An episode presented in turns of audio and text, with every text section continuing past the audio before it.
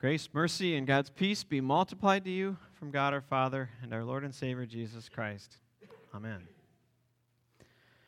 Today we start a series we've been talking about a little for the last number of weeks that'll take us through most of the fall. Many of you have been able to pick up a book already. I think we actually might be out at the moment, so that means I'm guessing you all got one already. Uh, we'll have more next week if there's no more on the table in the back. Uh, take one per family. It's called I Am a Church Member.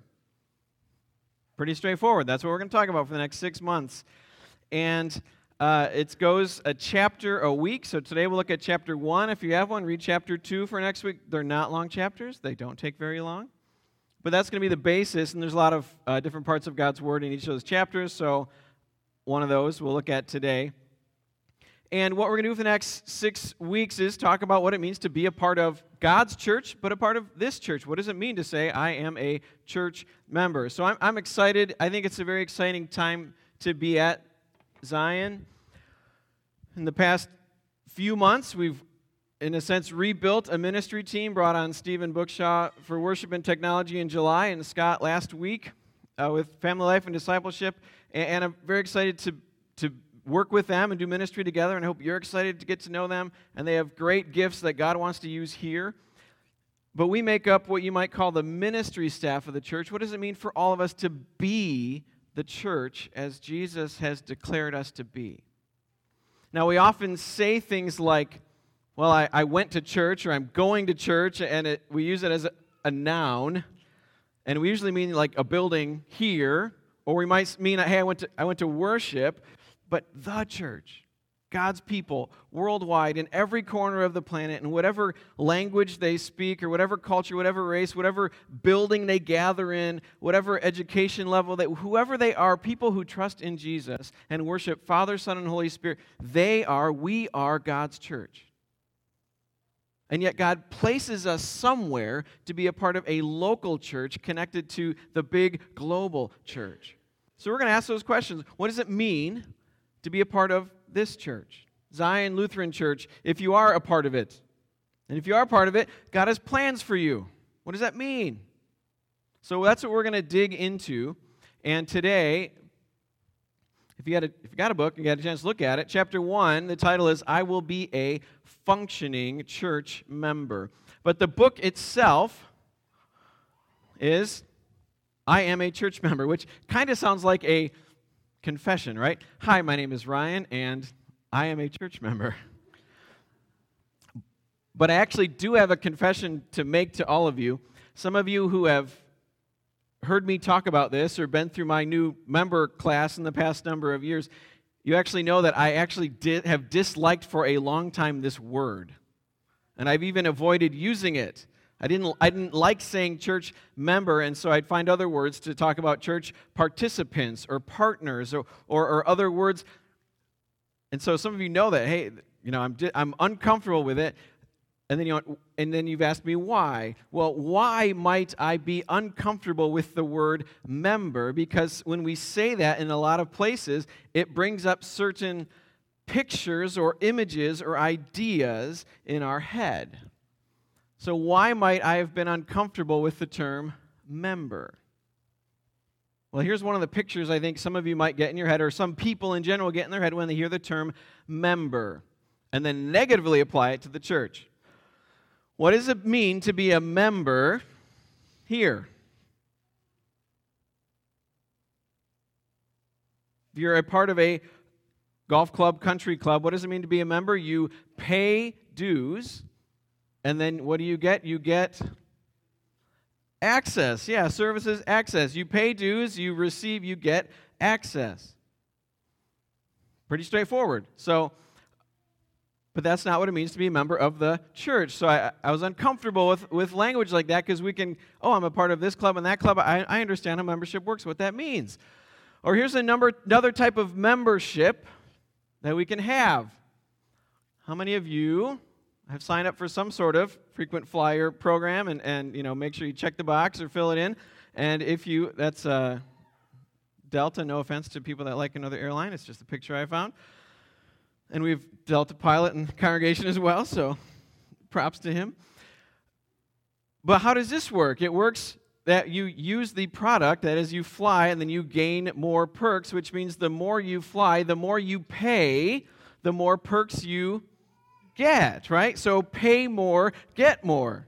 That's how that membership works. And so you might land and they say, Thanks for being a Delta Sky Miles member. But that's not what God's word said and says. So I hope you caught it, and I'm going to read some of it again. That's what we read in our epistle reading. Just as a body, though one, has many parts, and all of its parts form one body, so it is with Christ.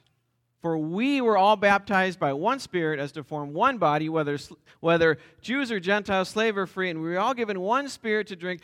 So, even so, the body is not made up of one part, but of many. So, do you catch the different image, definition of membership, what it means to be a member that God wants us to think about as we are a part of God's church?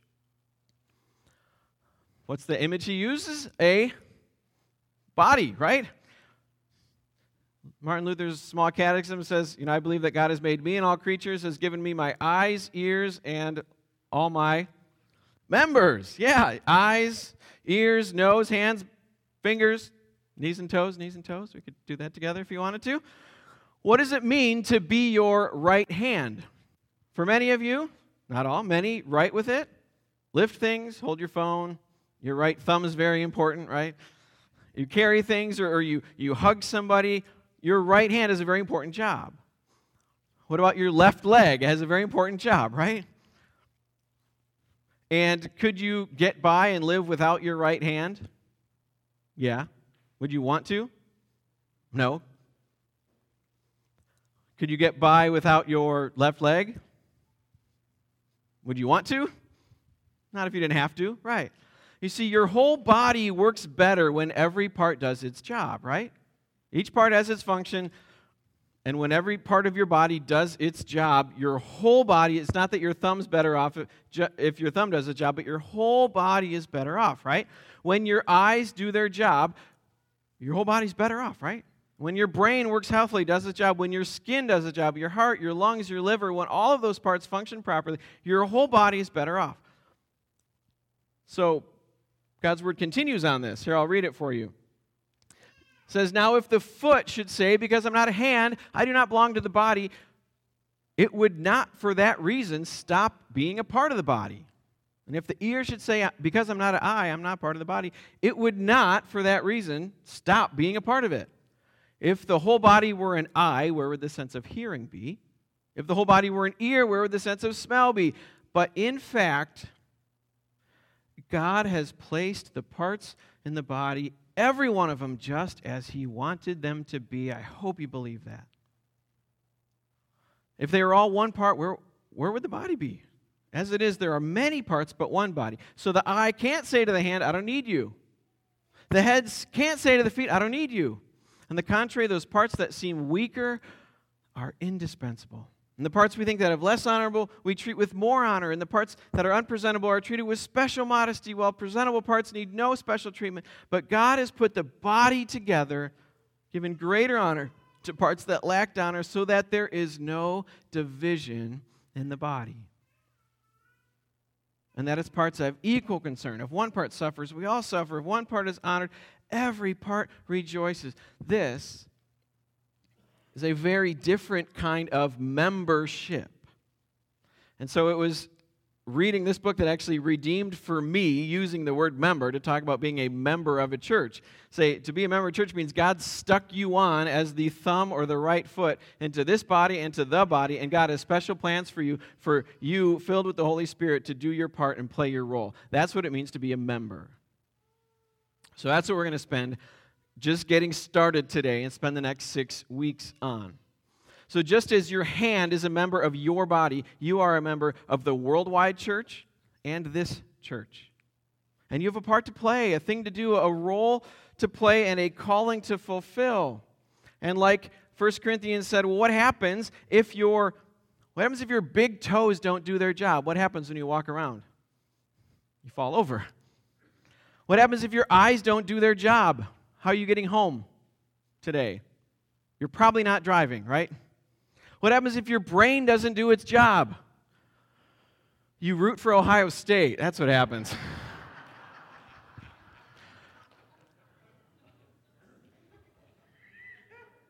you are a member here, and God has things for you to do.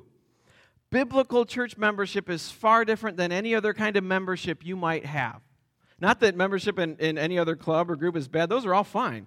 It's just a different way to use the same word. And biblical membership is very different. And so, briefly, I want to I want to highlight. We've kind of talked about it. I'm going to put on uh, succinctly highlight the difference between what I would call country club membership and biblical church membership. So, here first country club membership, I would say, means paying and receiving. So, giving first and receiving. Paying and receiving privileges. You get to go to the club. People that don't pay don't. That's, just, that's how it works. Nothing wrong with that. Just how it works. But you pay and give, and then you receive perks, privileges, and perks, and then others serve you, right? Go to the clubhouse, go to whatever. Others wait on you. It's a product that you pay for. That's all fine and well. It's, it's just how it works. However, it also means if you don't like the product that you are paying for, what can you do? In a free market, you can, right, take your money elsewhere and go pay for a different product that you want to. So, country club membership means giving or paying and receiving privileges, perks, having others serve me. And if I don't like the product, I can go somewhere else. However, biblical church membership means giving, but it first means receiving from God faith and forgiveness, and then giving to others. So, receiving from God. So, country club membership is paying and receiving.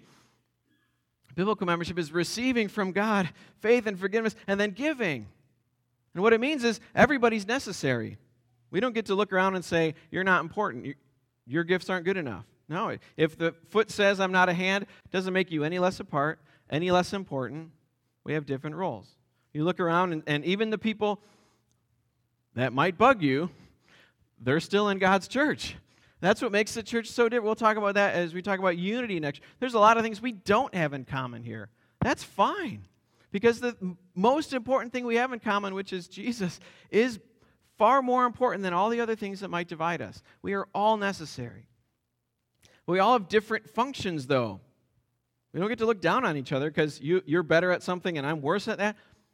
We just say thank you that God has gifted you so that you can play your part, and then God has gifted me differently and I can play my, my part. We have the same purpose give glory to God and tell others that Jesus lived, died, and rose for them. But that also means then, as you have received God's free grace and forgiveness, when we give back in many ways, we give back without demands. You're not paying for a product, you have been given eternal life. So you don't, we don't give money and then demand that something goes our way. Or we don't say, well, I'll only uh, do something only if, if, I, if it exactly goes my we, we give and say, I'm giving to God and, and serving other people, which is the last thing. I serve others. We don't think about what's in it for me, but we think, how can I serve other people, give glory to God, and invite other people to hear of God's good news? So, to wrap that up in one phrase, I can misquote a famous president and tell you ask not what your church can do for you, but what you can do for your church. Who said the real version? Kennedy, yeah, famous inauguration speech. He's talking about your country. I think it's true for your church. God wants to form us as true biblical members that ask not what your church can do for you, but say, God, how do you want me to serve? Then you might be wondering, okay, okay, okay, but why? Well, I want to return to the verse we started with. It's verse 13. And there's a word that I overlooked that I want to come back to. It talks about being all members of one body, and it answers the why. Why, why act like this? Why is biblical church membership different? Why? Because just as a, a body, though one has many parts, but all its parts form one body, so it is with Christ. For, because we were all baptized by one Spirit to form one body. Ephesians talks about one Lord, one faith, one baptism, one. Because why? Because you and I are, are washed and renewed and forgiven and filled with the Holy Spirit and therefore made a member of the body of Christ. And this is what it means to be the member that Jesus bled, died, and rose for. So each week, we're going to close by speaking a pledge. It's at the end of the chapters, and I think it's helpful as a prayer, as a, as a pledge to say, hey, God, this is what we ask you to, to form in us. So if you can read it, say there's three slides to it. Say it with me. I am a church member. It's not membership as in a civic organization or a country club. It's the kind of membership given to us in God's Word. Now you are the body of Christ and individually members of it. Because I am a member of the body of Christ, I must be a functioning member, whether I am an eye, an ear, or a hand. As a functioning member, I will give, I will serve, I will minister, I will evangelize, I will study, I will seek to be a blessing to others. I will remember that if one member suffers, all the members suffer with it. If one member is honored, all the members rejoice with it. I am a. Ch- May the peace of Christ, which passes our understanding, guard and keep your hearts and minds in faith in Christ Jesus. Amen.